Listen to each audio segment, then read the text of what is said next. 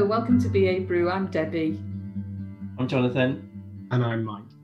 And today we're talking about something that um, engages all of us, perhaps in slightly different ways, which is the concept of failing fast. And um, we've all got quite a lot to say about this, but I'm going to say, Mike, kick us off on failing fast. Where does it come from? Uh, it's it's a, an odd one. I, I really don't like the term failing fast, and I thought, well, it's got to have come from somewhere, and it's got to have some kind of use and relevance. Uh, so I looked up looked it up a bit and found out it, it comes from software engineering, um, and the, the term is is used or is associated with testing uh, testing your parameters and testing the resources you're using in your code early on, so that if your code is going to fail, you can fail fairly early on. You haven't done a whole load of work. Um, it's also associated with um, test-driven development as well. So in, in developing our code, um, by developing it with a view to proving that these tests are successful, um, we, we, can, we can fail early and, and sort those problems out. Um, I really don't like the term fail fast though, and I don't like the way it's been sort of uh, taken over to business and we're all told we've got to fail fast. Hmm. It, it's moved into management speak, and, it, and it's one of those terms you might play bingo against uh, senior leaders speaking about things, and they it'll be touch base or uh, fail fast, or one of these other terms that that comes up, and it doesn't. I don't think it really means a great deal when we're talking about it in a business context. I think it's it's not the goal to fail faster, so it's therefore wrong to say fail fast and, and a, little, a little bit I don't know a little bit lazy because there's a meaning that I think is implied around learning and improvement mm. that's missed when you say fail fast. I think it's it's just lazy. I think as well it's it's sort of been one of those things that has become accepted. It's like received wisdom, isn't it? Mm. Um, and actually, I've been on the receiving end of software, as it happens, um, that has obviously been put out there as at a very early stage and it's wasted so much of my time and energy. And i'm just i don't want to be part of your fail fast thank you. Um, i'd like to be using software that works. And i sort of think that you're right it's become one of those things that's been deemed acceptable and it's time we questioned it guys don't you think? Mm, yeah absolutely. Um, the for me though the the point around continuous learning improvement, harnessing knowledge, experimentation, pilot, feedback, prototypes. There's loads of really interesting things that are related to this lazy term called fail fast that, that are really useful.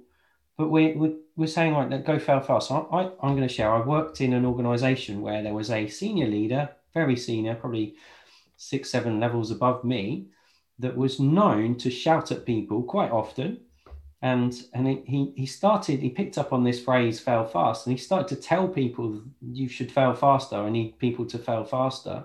And then he'd shout at you if you got anything wrong and it was kind of what's going on? What is going on there? It doesn't make sense. And and it, it's just i don't know i think i think it's a bit stupid. It's i mean it's such a negative language as well the whole idea of failure and the word fail it just there's so many negative connotations with that. Um, none of us set out to fail um, and I, I, I, struggle with that. It kind of, um, there's not many things get my goat, but if somebody says that to me, I kind of think, no, no, I'm not, I'm not in this to fail. I'm with you, Jonathan. It's not about failure. And I, I much prefer the term test and learn because actually yeah. Yeah. what you want to do, you want to test something out. You want to experiment with something. Yeah. And sometimes things will go a little bit wrong, but the mm. point is actually you learn from it. Um, and interestingly, I can apply that to uh, one of my hobbies is beekeeping. And um, the fail if i apply the fail fast principle to beekeeping when i first started beekeeping i didn't want to put a bee suit on and, and go into the apiary with sort of 15 hives around me and lots of bees and discover that i'd failed to put my bee suit on properly because that mm. that whole sort of sting experience is not something I'd, I'd really want i really enjoy even years after becoming a beekeeper. I still don't like being stung.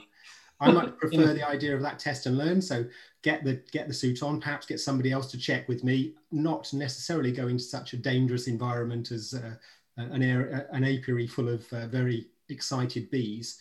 And and yeah, so that's that's kind of how I would apply it. Really, that I really didn't want to fail.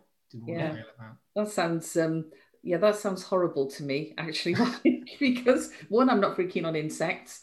Two, yeah, I don't like being stung at all. Actually, not I don't mind it some of the time. I just don't like the idea of it. Um, and the idea of going in somewhere where there's lots of, how did you put it? Excited bees. Excited, yes. Yeah. no, that doesn't work for me at all. But but I do like, I do love test and learn. And, and mm. because I think actually you can learn so much by trying stuff. And you know, the, you know, these days we do a lot of sort of experimenting and trying things out.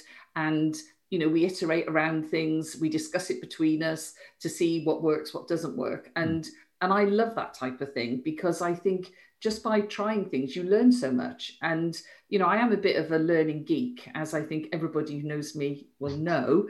Um, but, you know, in my in my life, I have actually learned from things, but I don't consider them failures, even though other people might. So mm. One of the things that happened to me, and this was a long time ago, okay, so don't judge me, okay? I don't want any judging. would we, Debbie, would I was very young. Would we? Would we do that? very young, okay, and I had to get eight ounces of Rice Krispies. Ounces. Ounces. ounces, Debbie? It was a long time ago, people. Okay. and so yes, it was ounces. I will confess, and um, we didn't have a weighing scales in my house. I, I don't know why. I don't know if it's broken or what it was. So I thought, how am I going to work out eight ounces? so I thought, I know a tablespoon of flour is an ounce. I don't know if you know that, but it is. Okay, a tablespoon of flour is an ounce. So I thought, or if you prefer in modern day language, 15 mil. it was an ounce back in the day. I'll just do eight tablespoons of Rice Krispies. No problem whatsoever. So I rock up to school, for I was in school, with my bag of Rice Krispies. Everybody else in the class had bags. now, as you can tell, I've never forgotten it. Hmm. Okay. Mm. It wasn't what you'd call one of my greatest successes in life, but boy, did I learn something. Yeah. I've never made that mistake again. So, what did you learn from that? I learned that a tablespoon of Rice Krispies is not the same as a tablespoon of flour in weight. Okay. As I say, do not judge. Okay. Oh, it is a very specific skill, that actually. I'm thinking there's a serious message here, though, around having the right tools to do the job. Like, if you're going to measure Rice Krispies, you need some scales. And um, I don't know. Sometimes there's in this fail faster fallacy. I'm trying to take it serious again, guys. You can tell me off. Um, we need to be able to choose the right tools and be confident we can choose the right tools to do the job. And if we can't get the right tools, let's say so. We haven't got the right tools. We can't achieve these outcomes and, and have a conversation about it. But for me, to be able to raise it and know, know that this is a possibility. I can't believe I've linked Rice Krispies to, to the BA toolkit, but there we go. It's sort of back to your beekeeper outfit, isn't it, Mike? You know, you had to know that you not only had the right gear, but that mm. you were using it correctly and and you thought about it. And I think that's the other thing with test and learn. There's there's a sort of a bit in the middle called reflection Mm-hmm. And I'm really, really keen on reflection. I have to tell you, I did not have to reflect for very long on the Rice Krispies incident, as we will now call it. Um, but I mean, Mike, I'm sure you thought and reflected a lot before you really went into the apiary. I did, and and to be honest, I, I gave you the short version of the story. Um, actually, my testing and learning, I discovered that my my beekeeping suit that I'd I bought very cheaply on eBay um, was not the best of beekeeping suits because I discovered the thin cotton wasn't really sufficient to stop me being stung. So, so I did actually learn from that that before I actually went to deal with a large amount of bees, I needed to get a thick, a much thicker uh, all-in-one suit. Um, my my son and daughter also learned to their cost that I hadn't um, got the right specification of uh, beekeeping smock as well because they both got a few stings um, on on other occasions they're, they're fine now. They, they love bees. They're really keen on bees. Um, but but I did. I in that environment, I'd learned reasonably quickly at mm. relatively low risk. Okay, a few stings, but mm. Yeah, Actually, yeah. And interestingly, you, you can kind of apply. Sorry, you Sorry. made point about risk there as well, Mike, because you've obviously tested that. Mm. Yes, and actually, that's that's interesting. Um, I, I don't know whether it's all of my hobbies um, rhyme with with bees, but uh, one of my other hobbies is smoking cheese. And we, we, won't talk about smoking cheese particularly, but when I set up um, I set up a beehive uh, to do cold smoking of cheese. I thought a friend of mine at work used to cure um, fish as well, and he taught me how to cure fish. And I thought I'm going to cure some fish and smoke it. Um, but I thought I was really quite excited about this and I wanted to try it and share it with people. But I thought actually, this, this fail fast, test and learn, I thought um, I'm going to do this, but I'm not going to take it into work to share with my colleagues because if the, the, the risk there could be quite high. If I poison all of my colleagues at work, that's not going to go down very well. If I make myself a little bit poorly, then that serves me right. Um, so, so I kind of applied that. It worked well. I, I was out of hospital very, very quickly. Um, Were the children and, in this one? no, I, I, didn't end up in hospital. It was uh, it was quite safe.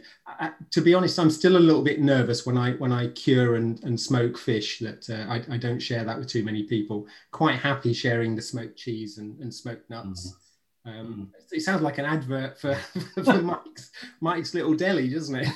Mike's Deli available. let's yeah. list the website. Oh, no. Only a small risk of food poisoning. but isn't it great though that that actually what some of the stuff that we do work-wise, where we think about you know trying stuff out, we think about experimenting, mm-hmm. we reflect on stuff, we learn from it. There's something really positive about that mm. because it takes you somewhere. And, um, you know, we've talked before about um, the black box thinking book and the example about Dyson um, developing the vacuum cleaner and how he had to do it his his trials i think over a thousand times before he got hmm. where he wanted to go but there's something fabulous about the fact that it was um, based on trial feedback review mm-hmm. again. Do you know what I mean? Improving yeah. every time. Yeah. And I just think there's something brilliant about that story. I mean, the persistence is amazing, and I'm I'm not sure. You know, I would quite have that level of persistence myself. But on the other hand, you'd have to have a learn mindset, wouldn't yeah. you? And and a and a focus on success mm. mindset that you you knew you were going to get there. Do you know mm. what I mean? If, otherwise, you'd never do that, would you? Yeah a clear clear goals and outcomes and then a culture where it's safe to experiment test learn as well. And and and that one's a really powerful example i think in terms of the positive aspect of the learn fast or test and learn approach. Um, and it, it's that's that's kind of the exemplar and and you but you've taken the time to look at it and, and study it debbie. And, and i'm i'm concerned about is that people have not taken the time to really understand the meaning of these words. And they're just they're just putting it out there because they think it sounds good. And it's it's all, all a bit strange. I really like the environment and the risk part. What's the what's the environment in which you're testing and learning? And what's the risk and reward i think we should go into discussion because the reward of the smoked cheese or the smoked and cured fish or whatever it is Like it, it, you've got you've got a balance of risk. Oh, I might have an upset stomach for a day versus you get some really tasty food potentially. And it's kind of that in the context of that Dyson example. Well, what's the risk and the reward if if Dyson get that right? It's uh, the, the risk is relatively small, but the reward's huge when they when they do get there because some of their, their products are industry leading. Mm. Yeah, yes. And it is it, it is interesting because I think the reason maybe why we're not so keen on the the fail fast, and and and your example, Jonathan, of of having you know a senior manager just having that as a mantra, but then you know really sort of um, criticizing people um, if if something does go wrong. I think you've got different mindsets there, and I think the mm. three of us are all quite sort of learning mindset people, aren't we? Really, and you know you apply that mindset in every part of your life, don't yeah. you? You know, because because actually then you keep moving forward and and you see things that you do as an experience that you can reflect on and gain from and i just prefer that way of looking at the world mm. and uh, you know mike i think the fact that it is in that particular context in software engineering where it really applies that's really great to know isn't it because then mm. you're not going to just put it into the business world and apply it you know, without even thinking about it. So what, what do you think the correct term is? Should if we're trying to get it into two or three words, would would it be learn faster? What what is it that that do you think people should be saying or or at least considering? Hmm. That's a tough one, maybe. don't get stung by bees. Don't, don't, don't. too long. I do like the phrase test, test and learn because um, learn, it yeah. does encapsulate what you're trying to do. You, have yeah. got some kind of idea, you've got something you want to find out a bit more about. Give it a go, and it'll either be successful, which you'll learn from, or it'll be unsuccessful or less successful. Yeah. But you should learn from it, and and that that the whole learning mindset is is about being ready to to reflect on that, as you were saying, Debbie, and and then find. Uh, hopefully, you can find some positives in that failure, um, but the, the whole failure thing, that sort of falling down the negative um, mm. wormhole is is the thing that I wanted to try to avoid. Yeah, it's uh, interesting if you think about the way comedians or a lot of comedians develop their material. Um, they will do sort of small tours and um, things where they can actually try out some of their jokes and and polish them and, and refine them. So when you hear them on on at the Edinburgh Festival or wherever, they've been told loads and loads of times and they've been refined and tuned and just just the wording has just been made perfect. Yeah. so we get that big laugh.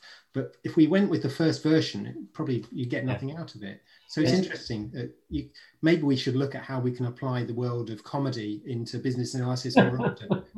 That's a great idea. I've, I've always thought being a trainer is being like a stand-up comedian. And i'm serious i've always thought that okay there is there are a lot of synergies, guys, if you care to look and learn at them. but um, it's interesting, isn't it? Because yes, there, there's something there where you think, well, let's have a look at how they do it.